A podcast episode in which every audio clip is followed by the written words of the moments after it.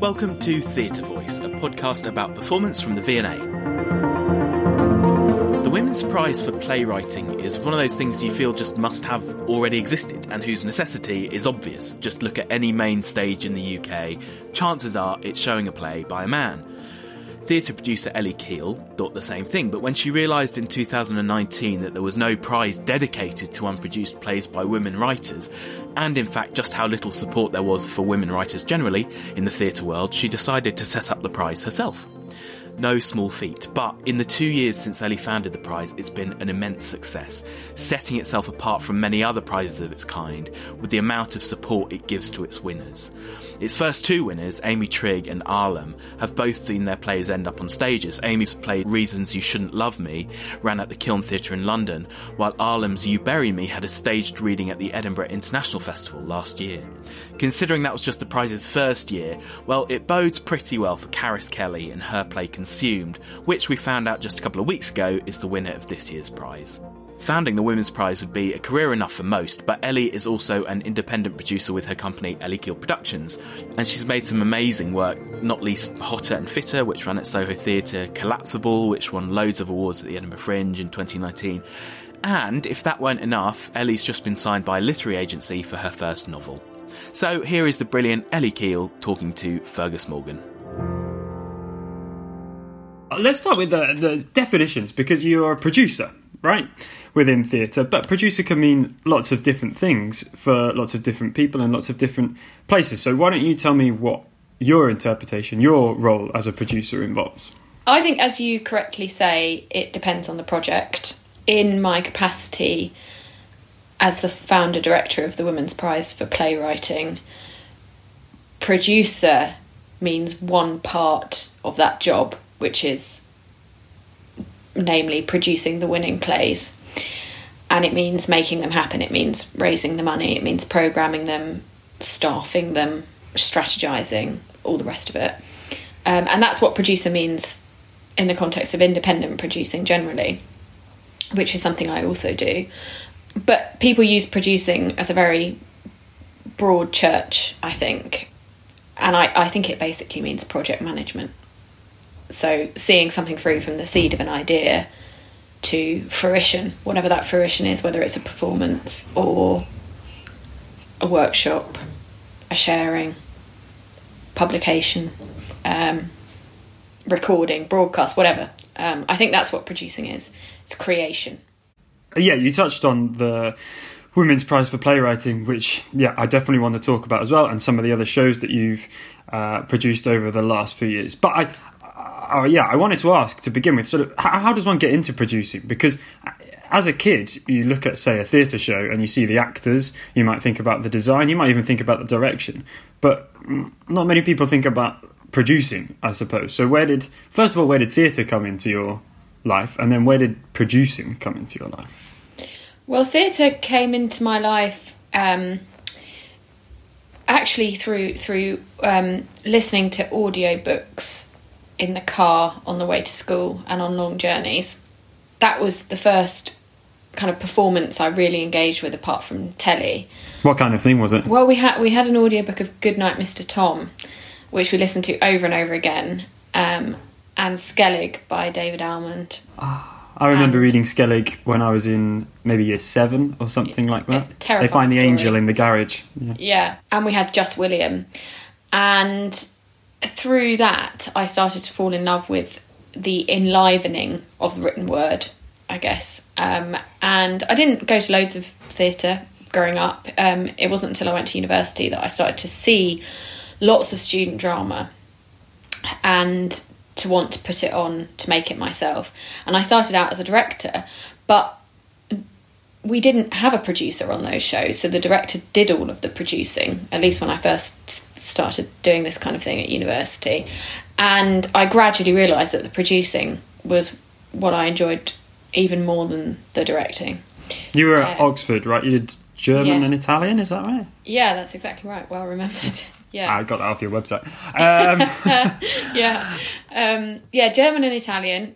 Um, but obviously, the plays we did were were in English. Um, so was it sort of what sort of thing were you involved in Oxford? Because obviously, student drama at Oxford is quite a big deal with quite a storied history. There's like the Burton Taylor Studio mm. and um, Keble O'Reilly Theatre, and then obviously the shows at the Oxford Playhouse. What were you involved in there? And particularly, I, I suppose, I guess, where were your theatre tastes heading at this point as well? Well, at, at, first I did loads of published existing plays. Like the first play I worked on was Arcadia by Tom Stoppard, which I still think is a near perfect play. And I did plays by Alan Bennett and um, by John Osborne, and I thought that they were that that that, that was what I wanted to do, um, to do what I now know are called revivals. Um, but but gradually um, and particularly once I'd graduated and I was working in a strange job as head of student drama at Oxford University, I started to become much more interested in new writing. Um, and ran a new writing festival and started to work with my friends who'd graduated and were writing their first post university plays. And that that started to appeal to me much more. And the first play that I did in London was a new play at Theatre 503 for about four nights, and it was a new play by Michelle Cyril called The Games We Played. Then I, I really started to think this is where I can make a difference and I can add value because not only can I, I, I thought, um, identify good new plays, but I could work with the writers and other creatives to really make them sing. What made you want to be a producer then? Were you particularly organised? Did you think, yeah, as you say, you had a particularly good nose for what worked or what was relevant mm. or timely? What do you think um, in you and made you a good producer, and where did it come from? I'm going to need a bit of time with that. Where did it come from? Um, a desire to make art and culture and to put things in front of audiences. And although it sounds a bit idealistic, it comes from a genuine belief that art and culture can change people's lives. And in terms of whether I'm any good at it or what, what makes me good at it, I, I don't know. I'm I'm quite determined. I'm quite optimistic, sometimes to the point of recklessness. And I guess it I carried on because I'd started and once I'd started, good plays kept coming to me. Um, and I wanted to do them and it's quite hard to to say no if you if something lands in your inbox and is begging to be produced, which is what happened with Callisto, a queer epic by Hal Coase that I did. I, I don't know seven years ago now um, at the Edinburgh Fringe, and then brought it to London.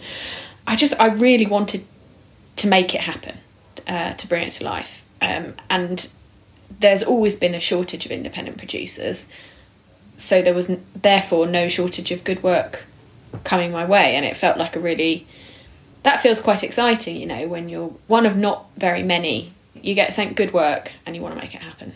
Uh, yeah, was there that feeling that I don't know your contacts, your friends, people you knew working in the theatre industry were were writing, were making stuff, and you thought, well, if I don't produce it, maybe no one else will. So yeah, definitely, I, I need to fill that gap. Definitely, yeah. There's absolutely that sense now and and in the before times that that there's many many more plays being written and in drawers and in archives than will ever be able to be staged. To produce just a small number of what deserves to be made is a privilege to be honest. Graduating and then embarking on a career as an independent producer sounds pretty terrifying. Um, yeah, it was. How how yeah? How do you even start? Did you have a mentor? Did you reach out to people? Did you mm. assist? I mean, I wouldn't even know where to begin in that kind of world. Well, I was pretty relentless and not always in a good way. the the feedback that I got about my sort of manner in the early days was probably yeah probably indicates that I was a bit annoying, but. Um, I got a job with the North Wall in Oxford um, as a resident producer for their annual festival, which I worked to set up with their artistic director at the time, Lucy Maycock. Um, this is um, Alchemy, right? Yeah, Alchemy. Yeah, um, and they'd they'd done a festival before, but it wasn't quite like this. And um, I helped Lucy put it together and really shaped it with her. Um, and it's still going now. Um, five or six years later. And that sort of kept me going alongside the independent producing I was doing in London. And I also had a job for an opera company, a chamber opera company called Opera Up Close. I think it was two or three days a week, um, programming tours of their existing shows across the UK. And that, well, it had several good outcomes. It was a bit of an income uh, that I could rely on, and it meant that I developed a very good touring network um, and relationships with theatres. And I went to visit theatres and got to know about um, how they worked and what sort of shows did well there, and that that stood me in really good stead, basically for for other for, for that- your independent producing work. yeah, yeah, it did. Um, and it also, and every job that you do that isn't quite what you want to be doing shows you a bit more about what you do truly want to be doing. Um, and when I left Up Close after, I don't know, 18 months or so, I really had a strong sense that I wanted to be making new plays and that I wanted to lead on them myself. Throughout this period were you're trying to reach out to other people for because because it seems to me like then you must have need mentorship in that kind of situation. You must have someone to help you show you the way because it seems like a very complicated world to navigate with so many different skills and responsibilities. Well, at that time, I didn't have formal mentors. Actually, I had people who were more senior than me, who I I learnt from and who I ended up emulating, like Robin Norton Hale, who ran Opera Up Close, and Lucy Maycock, who ran the North Wall, and the artistic directors who succeeded her, John Hoggarth and Ria Parry, I learnt from. And ev- and every workshop leader I ever you know worked with on Alchemy Festival or or whatever. But I didn't have any formal mentors until a bit later in my career. And actually, that was that's a, if I had, that that would have been a really good thing, um, because because I wasn't I wasn't hugely strategic in the early years. In fact, I'd say I wasn't strategic at all. I just did things to earn money first of all, no matter what they were, and more or less, and I did plays that I felt attached to without thinking about why or whether they would do well. I guess. Um, but no, I didn't have a mentor until I um, much later when I started to do some consultancy for a recruitment company. Again, again to earn money. Um, I was shaping their social impact program, corporate social responsibility sort of thing, and their CEO took me under her wing and started advising me on the business aspect of what I was doing and started just mentoring me in she, she's she's not an artistic person she's not a creative person but she really gets what I'm doing and um, she became my first official mentor I'd say so you kind of well what would you say did you rebrand as Ellie Keel productions in 2019 did you found Ellie Keel productions in 2019 and is that the start of you being a bit more strategic about I guess so. Yeah, doing. like I, I felt like I'd I'd cut my teeth by then, and I, I knew how to put on plays, and um, I wanted to formalise that a little bit and streamline it and put it under one heading, which was Ellie Keel Productions. Yes, um, and I felt that spring 2019 was a good time to do that, um, uh, and I didn't know everything that I needed to know by any stretch of the imagination, but it but it was time. I suppose as your ambitions are setting up a kind of as Ellie Keel Productions, it's your name on the on the tin, as they say. Did you have an idea of where you wanted to end up, of someone that you wanted to emulate, uh, of the work that I don't know, five, ten years down the line, you wanted to be doing, or was it still very much I like this writer, I want to, I like this director, I want to champion their work, I want to platform their work on a kind of case by case basis. a combination i think. Um, i wanted to to step up the scale a bit and i guess i imagined back then that there would be a kind of trajectory. I mean i set it up with collapsible by margaret perry as its sort of headline piece that was part of a season of four shows that i did at the edinburgh fringe one of which i was general managing and the other three i was the lead the lead and independent producer on This was August 2019. Yes, yeah, and I'd set up the company in April or something to to get going with that. Um, and Collapsible had a had a a direction of travel because it had been programmed with High Tide in Edinburgh. It had shows in High Tide High Tides festivals. It was going to Dublin. It already had a London transfer um, programmed f- to the bush. So in that sense, I already knew what I was doing with it for the next year or so. But if you're asking me about whether I had a five or ten year plan, not not really, which is fortunate because it would have been kibosh It would have all gone out the window anyway. anyway. um, and at that time, I was I was germinating the idea of the women's prize anyway. Yeah, so, absolutely. So that that is Yeah. presumably something that's taken up at quite a lot of your time over the last two years. The first year was 2020, is that right? Which yeah, Amy Trigg won with "Reasons You Shouldn't Love Me" and Ahlam with "You Bury Me." yeah. There were there were two winners, as you say, Amy Trigg and Ahlam, and they both won first prize. And then Karis Kelly has just won with "Consumed" for the second year. Um, what was the thinking behind setting up the women's prize? Well, it was very simple. The fact was, and sadly the fact still is, that there aren't enough new plays by women on major stages in the UK.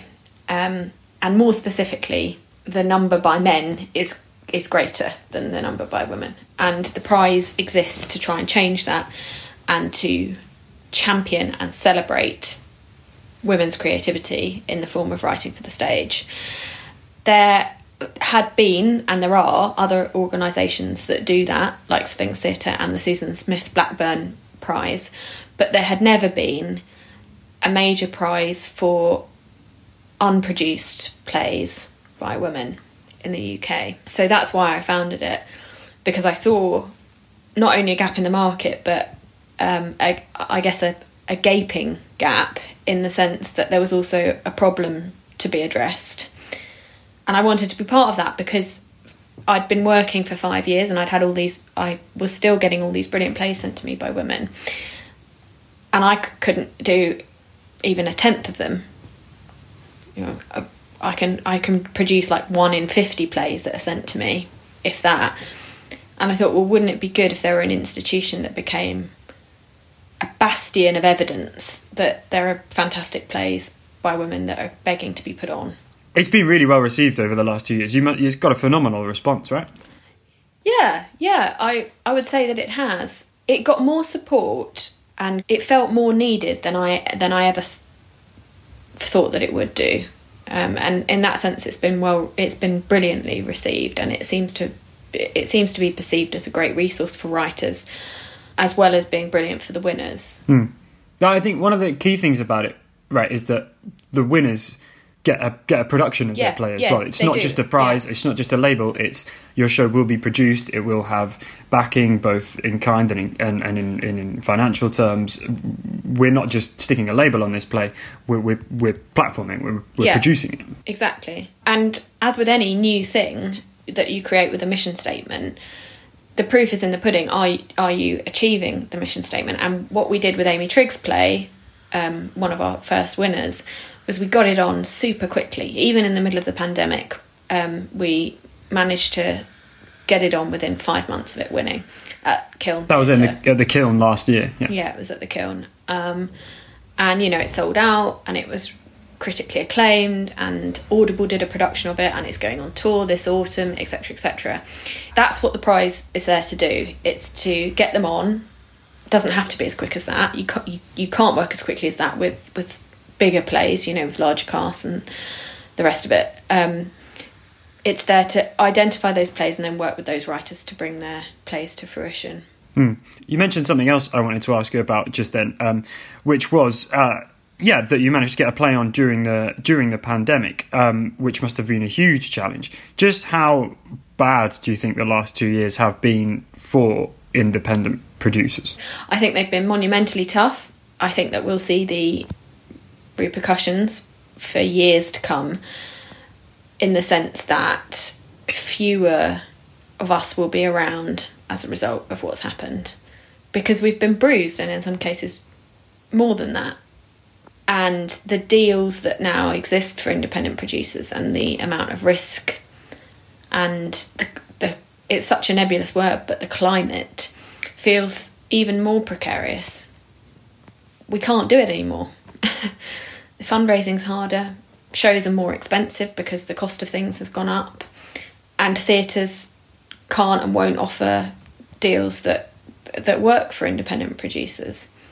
You know, we can't, we can't work with sixty percent of the box office anymore. Do you think, yeah, the wider repercussions of that are the, a, a, a, a huge conveyor belt of, of talent, of writing talent, acting talent, directing talent, is being shut off into the industry?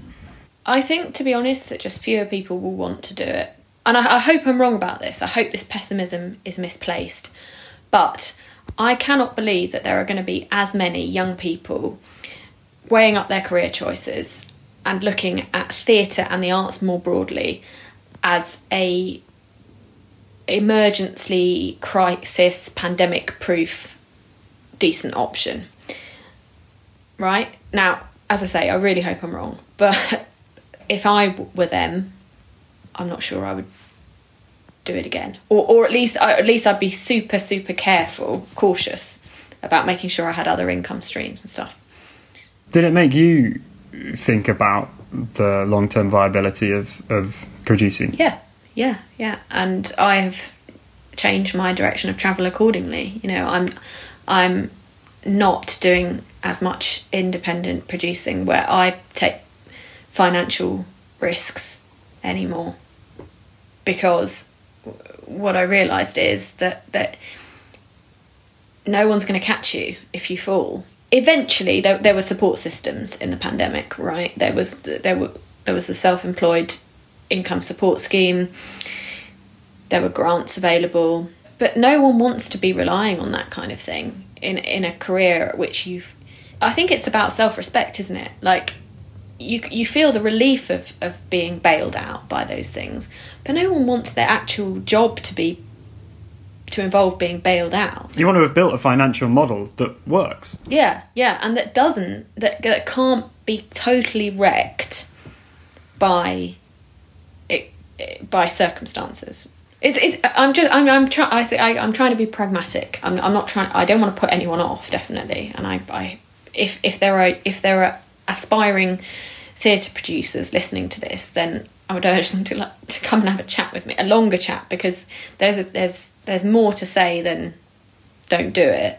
It's it's simply it's simply that it's worth going into it with your eyes open.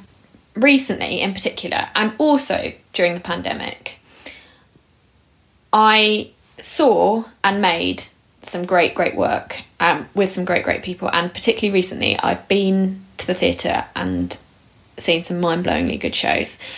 And I think that some parts of theatre making and, and some like audience experiences in particular have really benefited from the pandemic and been shaped and honed and enhanced. And I think, for better or for worse, we're at the start of a new dawn, and I'm really excited about it.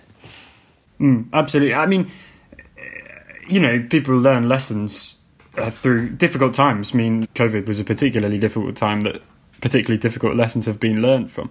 I wonder, yeah, were you to speak to a younger version of yourself or a producer that was, uh, or, or, a young person that was thinking about going into producing today, um, what would be your best advice for them? From whether that's, you know, a tiny tip that, uh, you know, like make sure you set aside money in your budget for this to um, a great big kind of structural thing like make sure you make friends with this person. Well to go back to what we were talking uh, about earlier i would urge them to get mentors in the plural um, because different mentors have different fields of expertise and as a producer especially but in lots of um, artistic professions you need a spread of or a broad skill set should we say.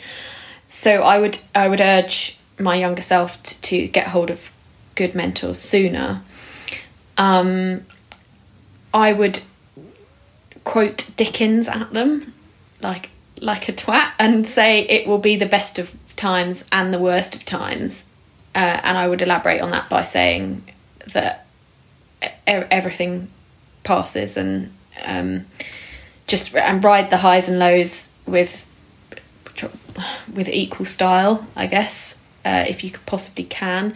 But prepare for the lows. I think is and and that means have a war chest of money. That's both on projects and and for you personally, um, and that's really difficult to do when there are no big sums ever coming your way. But but but if you can put put stuff aside.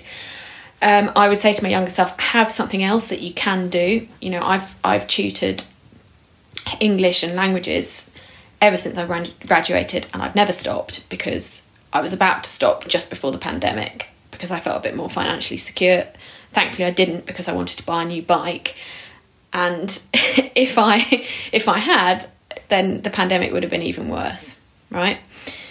So I that's what I'd say. Um, keep your friends close, work with your friends. Like so, some people say, don't work with your friends, but I, I just don't see why you wouldn't. You know, hmm. like, uh, like the like great art is made between friends. Um, yeah, absolutely. And and believe in people and believe in yourself, and don't be don't be put off by people. Um, I'd say, and and have self respect and say no but also say yes. what about uh, looking to the future then? Obviously, um, Karis Kelly's play has just won the Women's Prize for Playwriting, and that's going to be put on at some point this year, next year? Next year, yeah, in Belfast and then in next London. year. What else? Belfast and London, and what else is on the horizon for you, um, theatre wise? Well, I'm moving into running the prize much more full time, so um, we'll be opening submissions for the next round probably in the summer. Uh, although we're looking at a couple of new models, so that might might take a bit longer. Paines Plough touring reasons you shouldn't love me in the autumn, and we're producing the other first prize winner from 2020 early next year as well. So there's there's plenty to do. And that's not the only thing you're doing, right? You've just been signed to a literary agency for your first yes, novel. Yes, I have. Yeah, um, a pandemic byproduct. well, it wasn't all wasted. Yeah, absolutely. And you're really into yeah. cycling as well, is that right? Absolutely, yeah. Well, you were until your bike got stolen. I saw on Twitter that your bike yeah, got stolen. Yeah, from a secure bike unit at Stratford. That would be my other advice to my younger self, Fergus. Uh, don't leave your bike. buy a bike lock. no, I'm sure you had a lock. Locked. It was locked, but it was in a. It was in the CCTV covered unit. But anyway, they got it, and now I've got to cycle 125 miles in a day on the first of May on a borrowed bike which I'm not thrilled about. Oh no. But anyway, disaster. I'm sorry to hear that. It goes from bad to worse. no. Uh, no, I feel like I've I feel like I've been too negative. Let's finish on a high point. Yeah. So so the other day I asked one of my mentors, "What would your advice be to your younger self?" Or to I think I said to your thirty year old self actually, because that's how old I am. And she said, "Just do it." and be ambitious. That's a great positive note, and an advert for Nike. yeah, well. exactly, exactly. Um, I but I think both of those things are alongside all the gloomy statements that I made. I think those are are what I am still saying to myself. Just do it. Be ambitious. Just do it. Maybe Nike will produce uh, the next the winner of. Uh, they'll co-produce the next winner of the Women's Prize for Playwriting. So if you're listening from Nike, that would be ideal. if you're listening, come to me, but not with the slogan "This girl can," which I cannot abide. Thank you very much for chatting with me, Ellie. Thank you, Fergus. Thank you. Fergus Morgan was talking to Ellie Keel. Theatre Voice is an audio archive of conversations about British theatre. There are hundreds more interviews on theatrevoice.com. Go and enjoy yourself. The producers of this are Tim Bano and Helen Gush. Thanks for listening.